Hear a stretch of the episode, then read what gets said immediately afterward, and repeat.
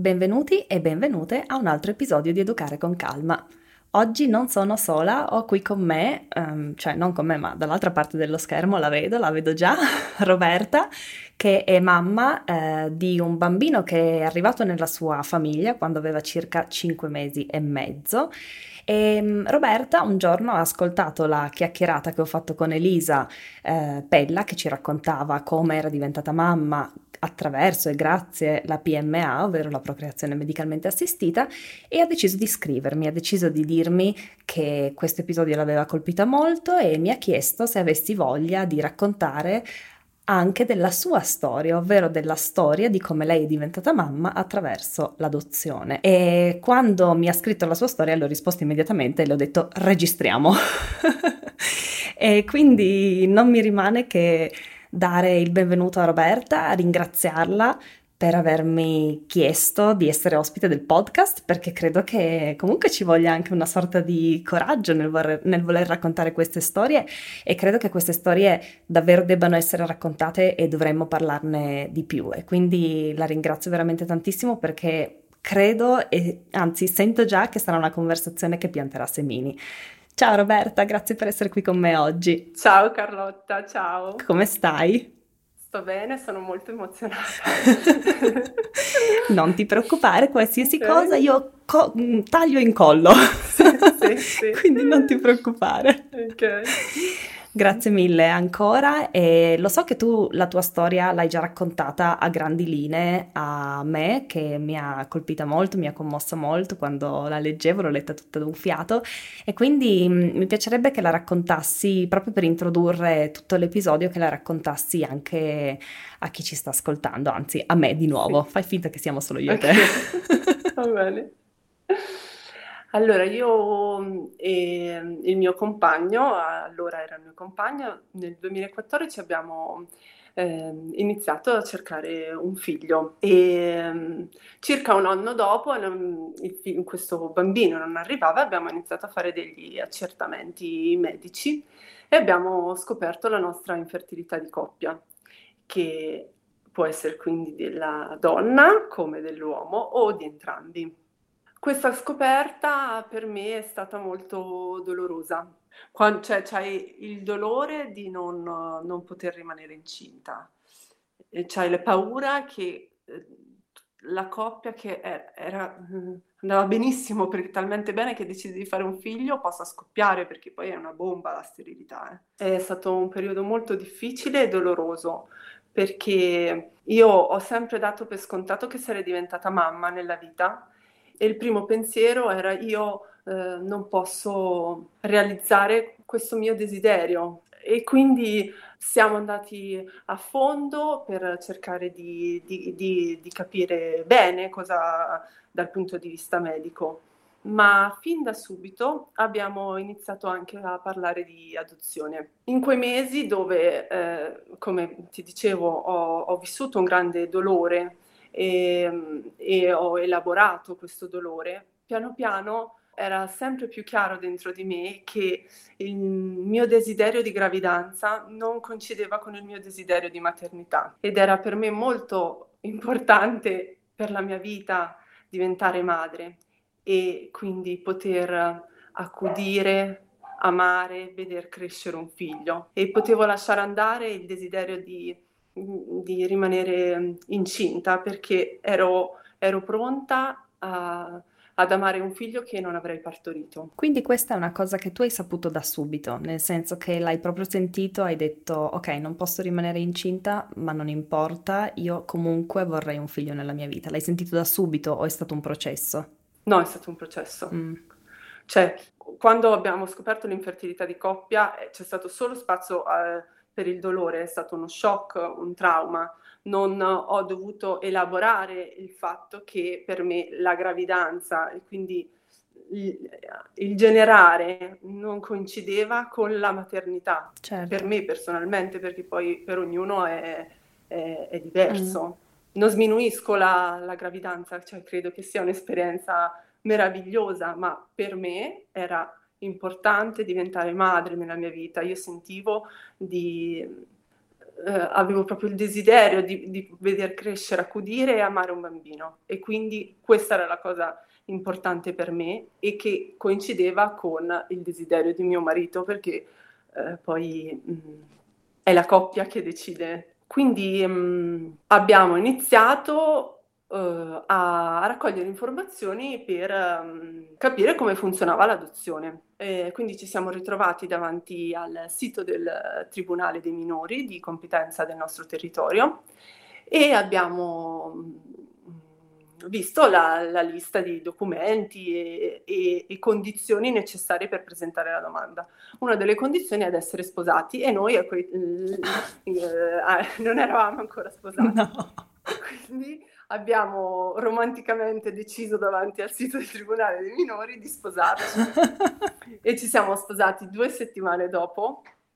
Eh, ci siamo sposati sicuramente per, gran, per, il grande amore che c'è tra me e mio marito, ma per diventare i genitori de, di nostro figlio. Cavolo. Quindi davanti al sito, quindi ci sposiamo. Ehm, e poi ehm, per presentare la disponibilità all'adozione nazionale e o internazionale, mm.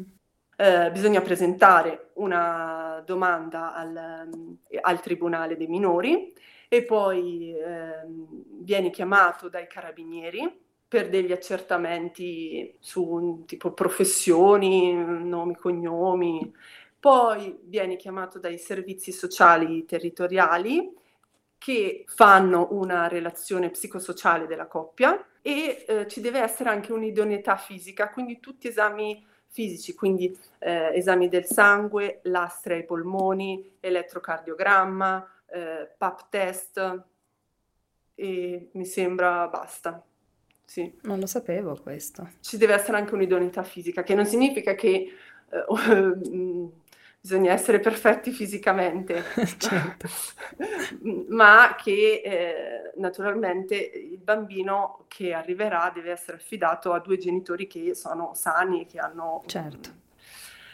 E quindi ho iniziato a raccogliere informazioni su internet, sui vari blog, eh, di quello che avrebbero potuto chiedere i, i servizi sociali, perché era la parte che più mi spaventava.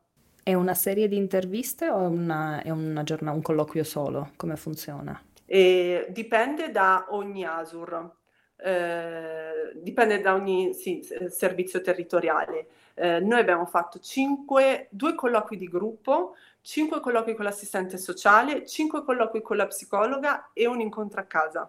E poi la relazione che viene prodotta dalla psicologa e dall'assistente sociale viene data ad un giudice, che è il giudice onorario, quindi è uno psicologo, che fa un'udienza con i, la coppia e fa un'ulteriore valutazione e poi sarà il giudice onorario insieme al giudice togato ad emettere o meno l'idoneità della coppia per l'adozione. Wow, è un processo lunghissimo. Quanto dura in tutto questo processo? Dipende da, dal, dalle ASUR, comunque le, sui sei mesi. La nostra adozione è andata a buon fine perché poi, finita l'udienza con il giudice, poi il decreto di idoneità che serve per l'adozione internazionale ti arriva poi dopo mesi perché deve essere emesso il decreto deve passare in cancelleria, eccetera, eccetera. Quindi ad esempio a noi il decreto eh, di idoneità dall'inizio dei colloqui all'arrivo del decreto di idoneità un anno. Oh wow. Sì, però io dalla, di, dalla disponibilità al colloquio con il giudice ci ho messo quasi tre anni. Oh wow. Ok, okay. quindi è lunghissimo. Se avessi fatto l'internazionale, quattro anni e da lì presentavo la, mh, mm, tutti i documenti di idoneità ad un ente mm-hmm. e iniziavo il percorso di adozione internazionale. Ho capito. Praticamente da quando voi avete deciso, ok, adottiamo, avete fatto questa grandissima decisione che già dire adottiamo è una grandissima decisione di per sé. E da lì sono passati tre anni, quindi. Sì, perché i nostri servizi sociali sono molto lenti, perché sennò di solito dovrebbero passare quattro, generalmente passano sui sei mesi, Mm, dalla disponibilità alla chiamata dei servizi sociali. ho capito. Quindi per voi è stato un processo lunghissimo. Lunghissimo. Wow. A me questo processo lunghissimo però è servito perché il mio desiderio di maternità era un'ossessione, io la vivevo come una mancanza, non mi sentivo una donna piena, Completa, come se piena. sì, completa.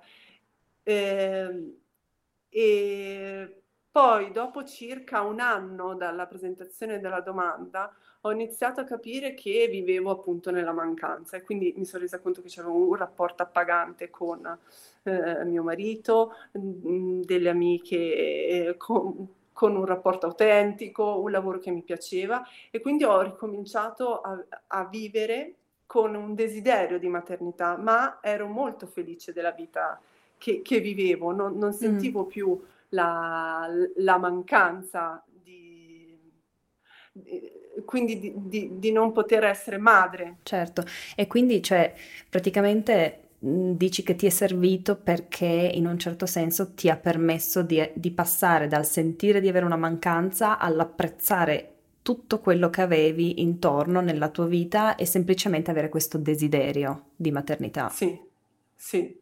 E quindi quando io inizia- abbiamo iniziato i colloqui con l'assistente sociale, eravamo pronti perché era passato tanto tempo, eh, quindi erano passati tre anni, quasi tre anni, eh, dalla disponibilità che avevamo dato, eh, ave- ci eravamo informati, ehm, avevamo iniziato a creare lo spazio dentro di noi per Mm, un- il nostro futuro figlio. I colloqui con l'assistente sociale ehm, ci sono serviti molto perché lei eh, ci ha parlato di adozione nazionale, che è un tema che non, non conoscevamo bene, del rischio giuridico.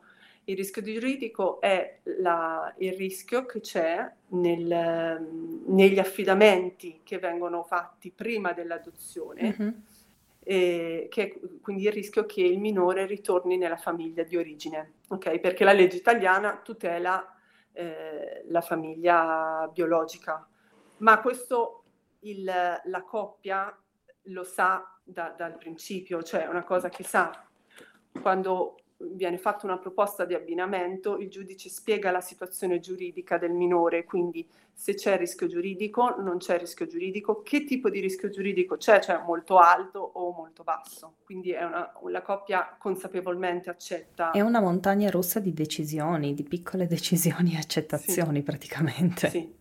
E sei sempre alla ricerca di una consapevolezza, cioè devi essere proprio certo, perché non deve prevalere il desiderio di diventare genitore, devi essere certo che tu potrai reggere quella situazione, perché poi ci sarà un bambino o una bambina che non può soffrire di una tua debolezza di- da un punto di vista burocratico. Quindi facciamo i colloqui con l'assistente sociale che ci parla dell'adozione nazionale, del rischio giuridico, ci chiede di scrivere le nostre autobiografie che poi leggiamo davanti a lei e poi iniziamo i colloqui con la psicologa.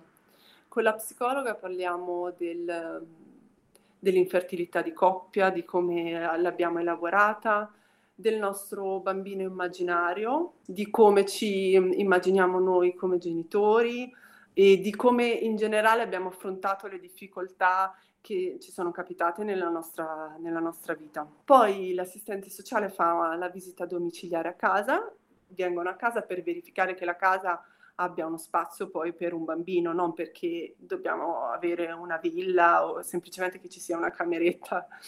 E non, non ci hanno mai fatto controlli a livello di, di redditi. ok? Se lo di- di- dichiari il, il- reddito eh, quando fai la, la domanda di disponibilità, però non, è un- non, non ci hanno mai Mm, chiesto nulla di più. È importante dirlo perché a volte si dice no, che l'adozione va, è, è solo per chi ha una certa disponibilità economica. Mm, e invece non è così, almeno non è stato così nel vostro caso. Sì, semplicemente devi avere un reddito per poter mantenere un figlio, credo che questo sia normale. Certo. E um, in tutto questo percorso una cosa che a me ha colpito tantissimo è sentirmi dire che noi non avevamo nessun diritto a diventare genitori. L'unico che aveva un diritto ad avere una famiglia è il bambino. E è una cosa... Mm. È, è ta- per me è stato difficilissimo fare spazio a questa affermazione, però nel percorso dell'adozione è, è centrale perché al centro di tutto c'è il bambino non, non c'è la tua... Mm. Eh, certo, c'è il tuo desiderio di diventare genitore, ma non può venire prima delle esigenze di un bambino. Mm. E questo è una cosa che non mi ricordo, forse ne parlavo in uno degli episodi anche, ed è proprio una di quelle cose che in un certo senso forse sorvoliamo tutti, ma forse dovrebbe essere così per tutti i genitori, perché veramente dovrebbe essere non dovremmo sentirci in diritto di avere un figlio, ma dovremmo pensare al suo diritto, al diritto di questo bambino di avere una famiglia che lo accoglie, che sia biologica, che non sia biologica, ma questa secondo me è una cosa bellissima da dire ed è eh, sicuramente per una persona, per dei genitori che si approcciano all'adozione deve essere difficilissima da sentire, ma mm, credo che per dei genitori che diventano genitori biologici dovrebbe veramente essere uno di quei semini da piantare e su cui riflettere. Una differenza che c'è tra genitori biologici e genitori adottivi è il percorso per diventare genitori, mm. cioè Mm, ecco, noi eh, siamo costretti a fare dei colloqui con l'assistente sociale, con la psicologa, che comunque ti centrano, cioè ti inizi a pensare a quel ruolo, inizi a pensare se sei adatto a quel ruolo, se eh, sarai in grado di affrontare determinate situazioni. E, e a, a, a, volte non viene vissuta bene perché eh, dici, mm, uno si chiede ma perché devi tutte queste domande, perché no? ci sono tanti bambini che stanno aspettando una mamma e, e un babbo, però è, è giusto essere consapevoli se si è pronti ad affrontare certe eh, situazioni. Che poi forse, a dire il vero, questi colloqui veramente dovrebbero farli a tutti i genitori. Cioè, più ti sento parlare, più penso, cioè veramente, noi diamo veramente per scontato, almeno una persona, genitori come me e mio marito danno per scontato di poter diventare genitori, un po' come dicevi tu all'inizio, tu davi per scontato di poter diventare madre. E quando dai qualcosa per scontato alla fine lo prendi anche un po' sotto gamba forse, nel senso che, cioè perché voi avete bisogno di colloqui e noi non abbiamo bisogno di colloqui? Cioè, perché voi avete bisogno di essere reputati idonei a diventare genitori e noi no? Solo perché possiamo essere genitori biologici. Vabbè, chiudiamola lì questa cosa perché poi entra in... è un pensiero a ragnatela. di base c'è perché tutti i bambini che comunque vanno in adozione hanno un vissuto di abbandono che mm. eh, li può segnare. Ci sono bambini che stanno per anni in istituto o in case famiglia o hanno, eh, hanno dei vissuti molto importanti e un genitore adottivo deve sapere se eh, è in grado di, di, di, di, supportare il figlio. Certo. Voi siete entrati in questo processo pensando di avere un neonato in casa? Mai. Mm. Io non l'ho mai pensato, non, non, non, pensavo fosse possibile. Quando ne sentivo parlare, magari mi è capitato di sentirne parlare una volta mh, mm, ad un'altra coppia aspi- aspirante a genitore adottiva mm. e ha detto, ah, eh, i neonati vanno solo ai raccomandati. Ma dai. Io non, io non pensavo, cioè io non, non, tenevo in considerazione innanzitutto l'adozione nazionale, non la tenevo proprio mm. in considerazione. Noi eravamo proiettati sull'internazionale okay. perché non, eh, mio marito era pronto ad affrontare un rischio giuridico, io non mi sentivo pronta, non, non sarei stata capace di, di, di reggere il colpo e quindi l'adozione nazionale ci sono pochi casi con un rischio giuridico nullo o basso. Mm Cioè, non è vero che ci sono pochi casi, scusa. Mm, sicuramente meno, sono meno frequenti i casi con un rischio giuridico. Il rischio giuridico è più Sì, alto, diciamo così. nell'internazionale non c'è rischio giuridico, Ah, ok? ecco, vedi, ok. La differenza principale è che, eh, vabbè, l- l'adozione nazionale, il bimbo è nel territorio italiano, eh, Mm, non, non è detto che sia di origini italiane, questo è un'altra cosa che è importante dire, e, mm, e è gratuita. ho capito. L'adozione internazionale ha, eh, scegli, la coppia sceglie il paese, Mm, eh, ogni paese ha delle mm, regole diverse ed ha un costo che varia di paese in paese. Quindi tu, cioè a me questa cosa, ecco, questa è una cosa che, non- non- che faccio fatica a immaginare, l'idea di entrare in un processo di adozione e pensare che può arrivarmi un figlio di 8-9 anni, per esempio, con tutto un trascorso. Come l'hai vissuta tu? Io non ero assolutamente pronta per un bimbo di 8-9 anni ed è una cosa che ho dichiarato perché io ai tempi avevo sui ehm, 32, adesso non ricordo bene, 32 anni, quindi io non mi sentivo pronta per un bambino eh, di 8-9 anni, anche se nei colloqui a noi hanno sempre detto che i bambini che vanno in adozione hanno dai 6 anni in su. Mm, Invece adesso, guardando le altre co- famiglie che si sono create, n- non è corretto quello che ci hanno riferito. Ci sono anche bambini più piccoli che vanno in adozione. Io eh, mi sentivo, io ti dico quello che noi ci sentivamo, le disponibilità che noi abbiamo dato.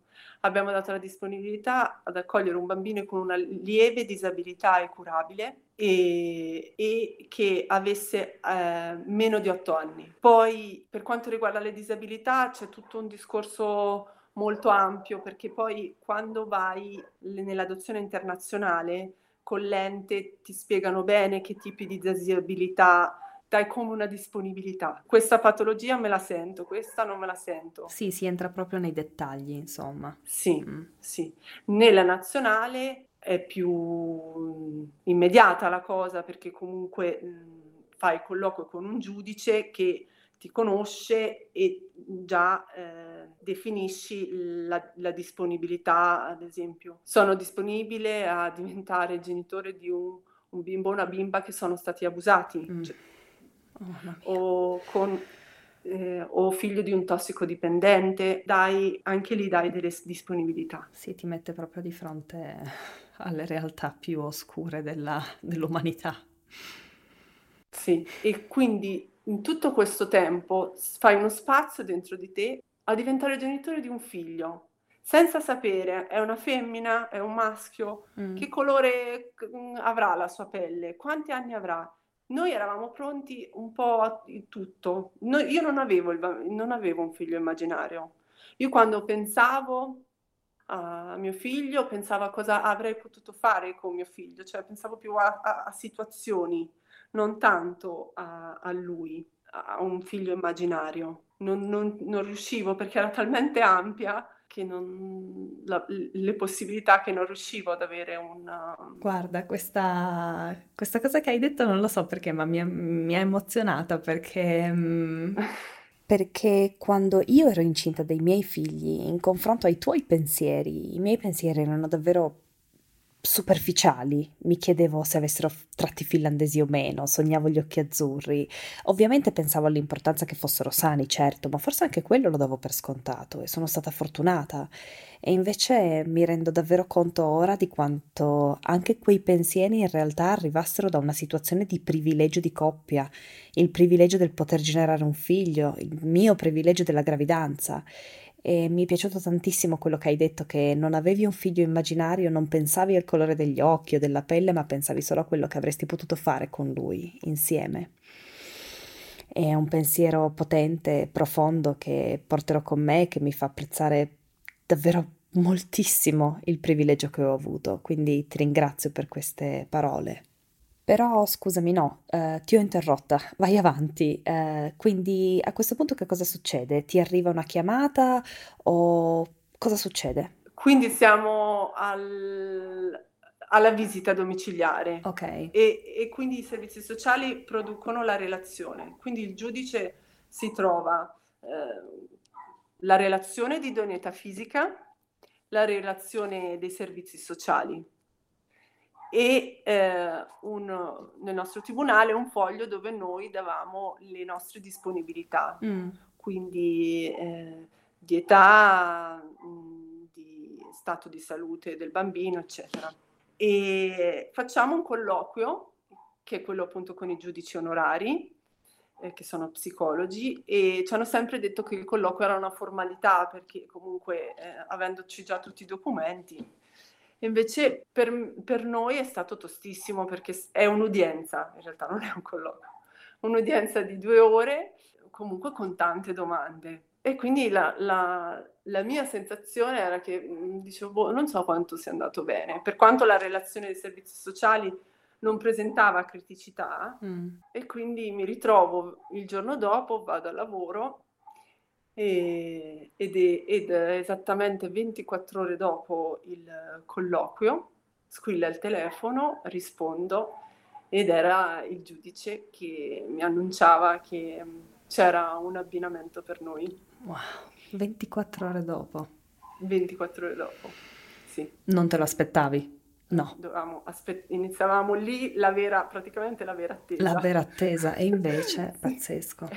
Chiamo quindi, mi ritrovo scalza.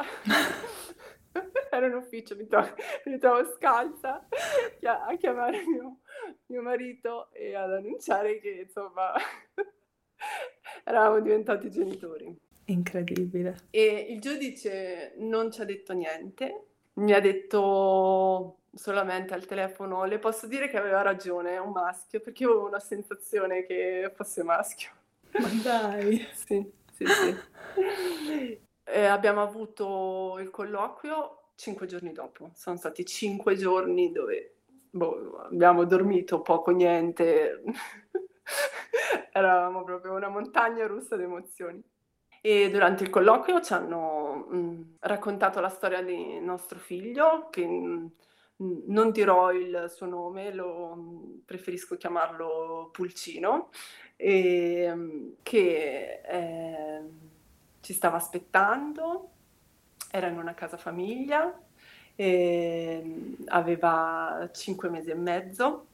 Che anche questo probabilmente è stata completa, una completa sorpresa, quindi. Assolutamente cioè proprio mh, inaspettato totalmente. Io non mi sono mai immaginata eh, di diventare mamma di un neonato. Wow, cioè, pazzesco. Perché non, non, era tra le possibilità, cioè non ce l'avevano elencate tra le possibilità. Incredibile. E due giorni dopo conosciamo Pulcino. Pulcino. wow. E com'è stato quel momento? Ti sei sentita subito mamma? Allora, io di quel giorno mi ricordo tutto, mm. mi ricordo i suoni, il campanello che abbiamo suonato, il, il, eh, quando siamo entrati, eh, il suo sguardo curioso, il suo odore, quando, quando, ah, quando ha alzato le mani per venirmi in braccio e con mio marito. Fai piangere eh, anche me. Piangiamo tutte e due. E mm, mi si è, abbiamo giocato un po', poi mi si è addormentato anche in braccio. E, eh, il primo incontro però mi sentivo un sacco di occhi addosso, ero ehm, perché c'era l'assistente sociale che non era naturalmente quella che ci aveva seguito fino a quel momento, che comunque era lì per cioè, avrebbe deciso quando uh, il pulcino um, poteva tornare, poteva venire a casa con noi. Poi c'era le persone che gestivano la casa famiglia. Sì, eri un po' come un'attrice sotto i riflettori, tra virgolette, nel senso che... Wow. e, e, um, e niente, siamo andati via che mio marito era petto nudo perché hanno, lasci- hanno, uh, mi hanno, fatto, uh, hanno chiesto se lasciavo la mia t-shirt in modo tale che il pulcino poteva tenerla nella sua colletta. Ma dai! Sì, sì. E il giorno dopo, mh, quando siamo tornati, eh, lì è stato, è stato il mio momento magico perché lui dormiva, io l'ho preso in braccio e per me proprio io lì ho sentito proprio qualcosa, il cuore che si apriva, proprio mm. una bolla d'amore, io e lui. Mm. E, e mi sono sentita nel posto giusto con lui. Sì, e questo risponde un po' alla mia domanda. Sì, ti sei sentita sua madre? Subito? Sì. Mm. Sì, una parte di me si è sentita subito mm, mamma. Un, per sentirmi proprio sua mamma, io ho avuto bisogno che, che, che, anche lui mi scegliesse come punto di riferimento. Cioè, io avevo bisogno di, di conoscerlo, di dormirci la notte, di passarci del tempo, di star di metterlo attaccato a me. Poi per, per ogni mamma è diverso. Per me è stato così, però è stato amore fin da subito. Sì, comunque anche la frase che hai detto adesso, cioè per sentirmi mamma ho dovuto aspettare che lui mi scegliesse come punto di riferimento, cioè vabbè, non dico niente, basta, perché se no mi commuovo di nuovo, perché questa frase dovremmo dirla a tutti, tutti. Um, bah, bellissima. Senti, um, che ostacoli incontri nella tua quotidianità, nella comunicazione con gli altri? Mm, frasi che ti senti dire che non ti piacciono, gesti che ti infastidiscono, ce ne sono o no e perché? Allora, Uh, quando uh, il pulcino è arrivato, sono arrivati tutti eh, amici e parenti a conoscerlo. E una delle cose che a me ha dato uh, più fastidio eh, sen- mm, sentire è come si fa ad abbandonare un bambino. Mm. E um, mi ha dato tanto fastidio sentirlo dire da mamme, perché è un giudizio nei confronti della madre biologica di, del pulcino. Nessuno ha il diritto di esprimere un giudizio del genere davanti al pulcino anche se piccolo, anche se era piccolo. Nessuno ha il diritto di chiedersi eh, il perché la madre biologica del pulcino abbia deciso di abbandonarlo. E solo lui eh, può farsi questa domanda. E, e quindi mh, mm, mi ha veramente colpito, mi dava proprio tanto fastidio credo che ci sia veramente tantissimo lavoro da fare sul renderci conto del privilegio che abbiamo e mi rendo conto da queste frasi che dici che comunque tanti dei commenti, questi, anche questo commento potrebbe arrivare da un posto di privilegio, probabilmente. Non, ovviamente non, non, possiamo cambiare il privilegio che abbiamo, ma possiamo influire, tra virgolette, possiamo cambiarlo attraverso il tipo di comunicazione che abbiamo con gli altri, ecco. Un'altra mh, mm, affermazione che ci siamo, siamo, sentiti dire ogni tanto anche adesso è eh, come siete stati generosi, come siete bravi, che bel gesto che avete fatto. Noi non abbiamo fatto nessun bel gesto, semplicemente noi volevamo diventare genitori e il nostro figlio aveva bisogno di una mamma, di un babbo. Basta, non è beneficenza. L'adozione non è beneficenza. Credo che sia, ci sia anche anzi un, una sorta di interesse personale, ovviamente. Non, non, lo so perché la gente dice questa frase, probabilmente la dice a volte perché non ci pensa, a volte perché diciamo delle frasi che siamo abituati a sentire in determinati contesti e quindi le diciamo senza pensare, però effettivamente è una frase che ha poco senso anche. A volte viene detta anche perché un, una persona si trova magari spiazzata, mm. eh, perché magari non se l'aspetta. E quindi eh, per dire qualcosa... Dice le frasi che è abituato a sentire. Sì, sì, senza nessuna cattiveria dietro. Un'altra cosa, io l'ho, l'ho vissuta poco per adesso, però mi è capitato. Ah, quindi non è tuo, oppure ma la vera madre, ehm, dov'è? Chi è? Mh. Io quando mi è capitato ho sempre risposto che, ehm, mio figlio ha 2 mamme e ha 2 babbi e che siamo entrambi veri, esistiamo entrambi. E invece immagino che non rispondi a domande sulla madre biologica. Non rispondo perché non mhmm ci sono l'adozione nazionale comunque eh, è molto delicata da un punto di vista burocratico. Mh, non rispondo perché non... A parte il fatto che non rispondi perché non è una domanda da fare, primo. A parte quello, tralasciamo quella, quel dettaglio. sì. E non rispondo perché nel caso sarà mio figlio che racconterà quello che sappiamo della sua storia di origine. Certo. Sai, prima ho detto, ho detto una cosa che probabilmente non credo, um, perché in generale sì penso che ci siano domande che non vadano fatte, ma in realtà sono indecisa su questo perché penso che sia anche importante fare le domande quando non sappiamo qualcosa e quando siamo curiosi, perché solo così riusciamo anche ad avviare conversazioni che poi rompono dei tabù. Probabilmente dovremmo scegliere il tipo di domanda e dovremmo scegliere il modo in cui esprimiamo la domanda. Però a volte si fa la, la, la domanda che, che, viene posta è solo riguardo uh, ah ma è italiano o uh, l'origine, no? E magari non, non c'è l'interesse nel capire il percorso d'adozione, ma è semplicemente una curiosità. Un gossip. Mm, un gossip. E quindi, perché se uno fosse interessato al percorso d'adozione, capisce che ci sono certe informazioni che non si possono dare perché magari eh, sono delicate. Magari, ad esempio, ti darebbe fastidio se ti chiedessero avete dei rapporti, delle, relazioni con la famiglia biologica di, di vostro figlio? Eh, no, no, mi darebbe fastidio, non uh, gli spiegherei come funziona l'adozione, che quindi nel momento in cui un bambino parte da un affidamento preadottivo e poi arriva, si conclude l'adozione, i rapporti con la famiglia di origine si interrompono già dall'affidamento preadottivo. Certo.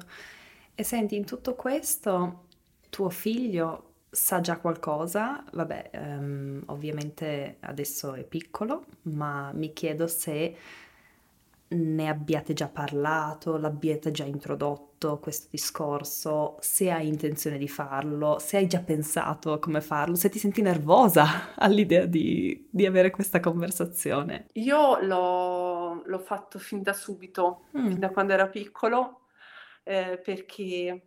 Mm, perché è un discorso che emotivamente eh, era molto carico, mm. raccontargli la sua storia e quindi gliel'ho raccontata anche per, per rasserenarmi io certo. e per uh, trovare le, le, parole giuste. E quindi il pulcino sa che ha due mamme, sa che um, la sua mamma e il suo babbo di pancia non si potevano occupare di lui, sa che è stato in una casa dei bambini e sa che noi siamo arrivati e, e che siamo diventati la sua mamma e il suo babbo per sempre. Abbiamo fatto anche un libro con tutte del, delle foto e um, un errore che avevo fatto era inserire un disegno della eh, madre biologica, inizialmente come prima pagina, e mi sono accorta di aver sbagliato perché mm. eh, ho messo del mio su una, su una, storia che appartiene solo a lui mm. e ho, ho, dato una sensazione, un'impressione, un'immagine a una persona che io non, non conosco e, e, che solo lui ha il diritto di, di, di crearsi. Eh, l'immagine della sua madre biologica. Mm. E quindi eh, sono riuscita insomma, a, a rimediare perché mh, avendo fatto questo con- mh, anticipo sono riuscita a capire di aver sbagliato. Tutto questo grazie a Fabia di Adozioni e altri racconti che ha un profilo Instagram dove parla eh, di storie d'adozione e fa anche dirette con mh, con delle professioniste, quindi per chi fosse interessato all'adozione consiglio il suo profilo perché trovate tantissime eh, esperienze di famiglie adottive. Lo lasciamo nella descrizione dell'episodio.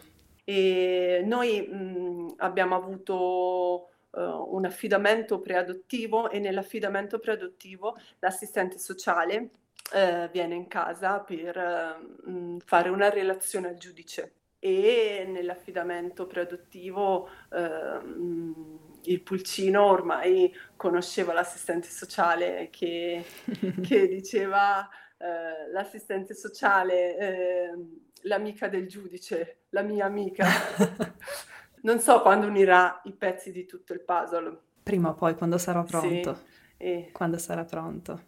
E la cosa bellissima, secondo me, che, che hai detto, è che il fatto che tu abbia iniziato così, così presto a raccontargli tutta questa storia ha dato tempo a te sì. per praticare questa conversazione e praticarla e praticarla e praticarla e capire dove avrai, dove avevi detto delle parole sbagliate, dove avresti voluto cambiare delle parole, i disegni per esempio, che è una cosa a cui io non avrei mai pensato, ma è un pensiero bellissimo. Quante volte noi genitori ci prendiamo il diritto di emozioni dei nostri figli mettendole nella loro testa, tra virgolette. E, e veramente questo che hai detto è, è bellissimo e in più ha dato a te la possibilità di quando arriverà quella conversazione, che sarà veramente una conversazione e magari non più un monologo, perché non lo so, ma magari finora è stato più un monologo, mentre invece arriverà il momento in cui effettivamente sarà la conversazione e tu ti sentirai molto più pronta, molto meno nervosa, molto più rilassata perché l'hai fatto talmente tante volte.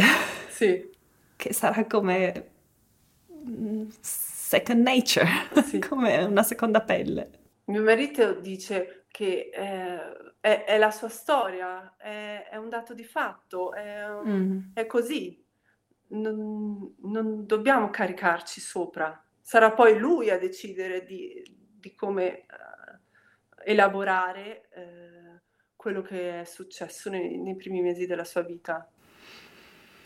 Guarda, bellissimo, veramente, veramente bellissimo. Senti, c'è un qualcosa che avresti voglia di un messaggio per finire? Uno in particolare, proprio dal cuore, che vorresti lasciare alle persone che si stanno approcciando a un processo di adozione, che sono nel mezzo, che magari hanno appena scoperto la diagnosi di infertilità di coppia e sono ancora nel pieno del dolore, insomma un messaggio a chi farà questo percorso. Se è la vostra strada dovete avere tanta pazienza, ma arriverà il momento in cui vostro figlio sarà in casa con voi. Scusate. E piangiamo di nuovo tutti. non ce la facciamo.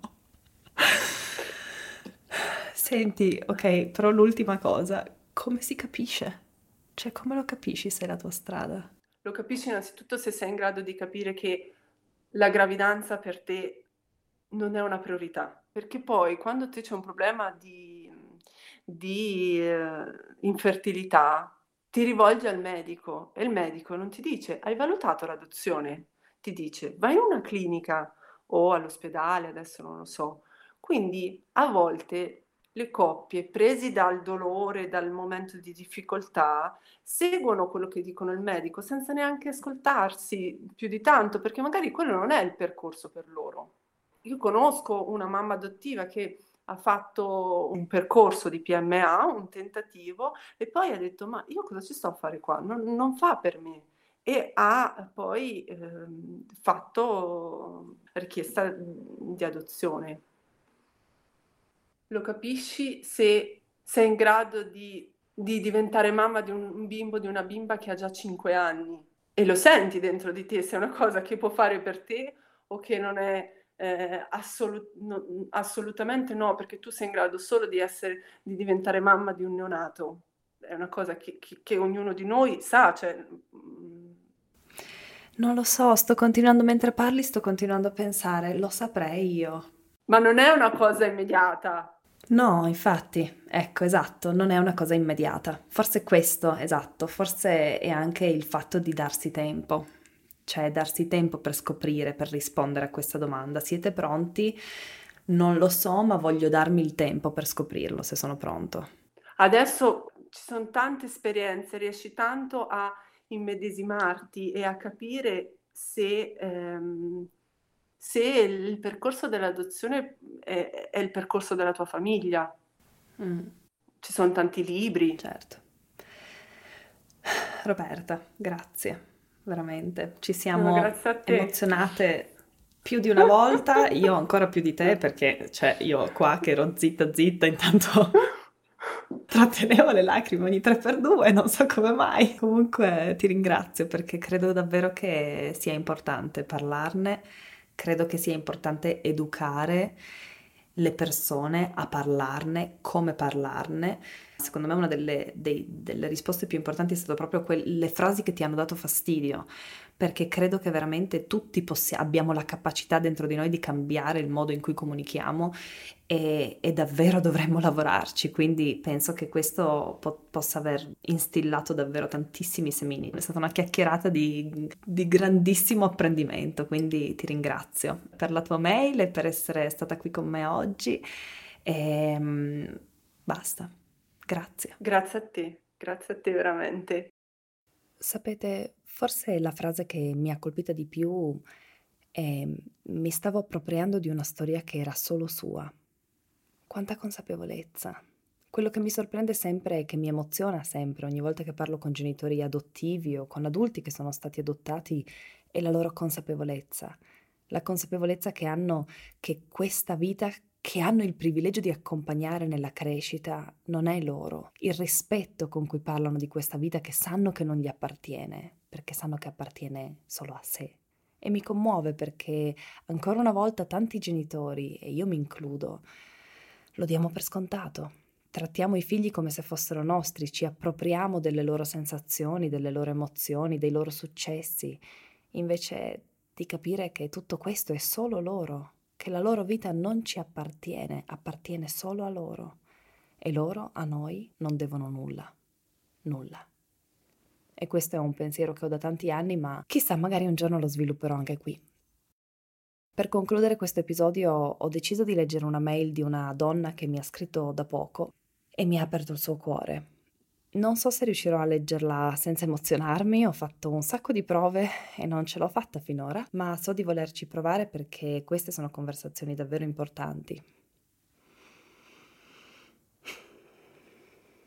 L'infertilità può manifestarsi come un'epifania, come nel caso delle tube chiuse o della totale assenza di spermatozoi, o come un percorso, come nel mio caso, apparentemente senza gravi cause, semplicemente non arriva.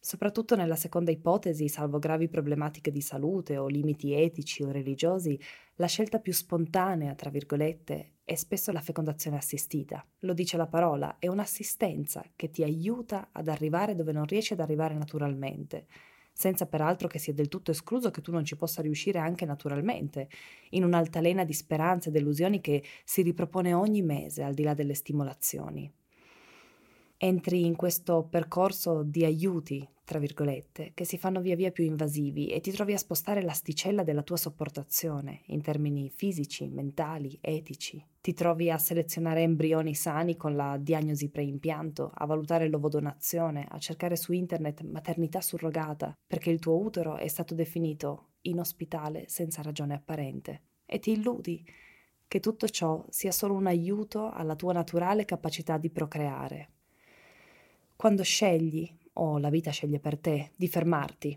sei una persona distrutta, fisicamente, emotivamente, eticamente. Hai bisogno di anni per riprenderti sotto questi aspetti, anni per ristabilire un equilibrio emotivo, mentale, fisico. Il mio ciclo mestruale si presenta ogni 22 giorni perché il mio corpo non riesce più a produrre progesterone da solo. A quel punto, quando hai ritrovato un equilibrio, la sola idea di mettere te stesso e la tua coppia in un'avventura altrettanto impegnativa, emotivamente oltre che praticamente, come è il percorso dell'adozione, ti atterrisce. Inoltre, per resistere anni nel percorso di PMA, hai imparato a dare un valore enorme a quello che hai, al tuo compagno, ai tuoi interessi, a te stessa.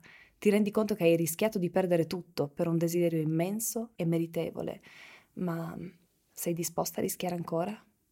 Purtroppo le poche storie di PMA che vengono rese pubbliche vengono raccontate dopo la nascita del bambino e si alimenta questa narrazione del se ci credi ce la fai, che a mio parere è molto pericolosa. Sarebbe bello invece che si raccontasse che è possibile non farcela, non raggiungere l'obiettivo e tuttavia crescere come esseri umani anche grazie a questa esperienza, e allo stesso tempo che scegliere di preservarsi non è egoista o poco coraggioso, anche perché da quella scelta potrebbero rimanere le energie per intraprendere il percorso adottivo. Credo davvero che l'adozione debba essere un piano A, una vocazione, una prima scelta di fronte a una diagnosi di infertilità. Oppure deve essere un altro viaggio, la consapevolezza che, come dice la mia psicologa, anche i figli naturali si adottano ogni giorno, perché tu non puoi conoscere tuo figlio, anche se hai il tuo patrimonio genetico, prima che lui scelga di manifestarsi a te. E lo fa nei modi più imprevedibili, tanto che spesso ti trovi a pensare, ma da chi avrà preso? Allora, questo bambino che tu accogli con l'adozione diventa un compagno di viaggio e poco importa che ti chiami mamma, è una persona di cui ti fai carico senza alcuna aspettativa, consapevole che lui non si sostituirà ai figli che hai perso, perché i figli che non sono arrivati sono i figli che abbiamo perso e tu non ti sostituirai alla madre che lo ha lasciato. Puoi desiderare di compiere un viaggio simile? Io credo di sì, lo credo davvero. Però sono fermamente convinta che per intraprenderlo devi sentire questo desiderio con ogni fibra del tuo essere, tu e il tuo compagno. Certo, avrai sempre paura. Ti chiederai ma chi me l'ha fatto fare? Ma potrai guardarti negli occhi e sapere che lo avete voluto e che eravate insieme nella decisione. Forse la mia evoluzione e quella di mio marito e la nostra come famiglia ci porteranno là. O forse no. Di certo so che non mi troverò mai più in una situazione che è partita con ma cosa vuoi che sia? Sono solo una decina di punture e avrai il tuo bambino tra le braccia. E invece è diventata il mio incubo peggiore. Se volete partecipare a questa conversazione importante, vi invito a farlo nei commenti all'episodio su www.latela.com slash podcast. Buona serata, buona giornata o buonanotte, a seconda di dove siete nel mondo.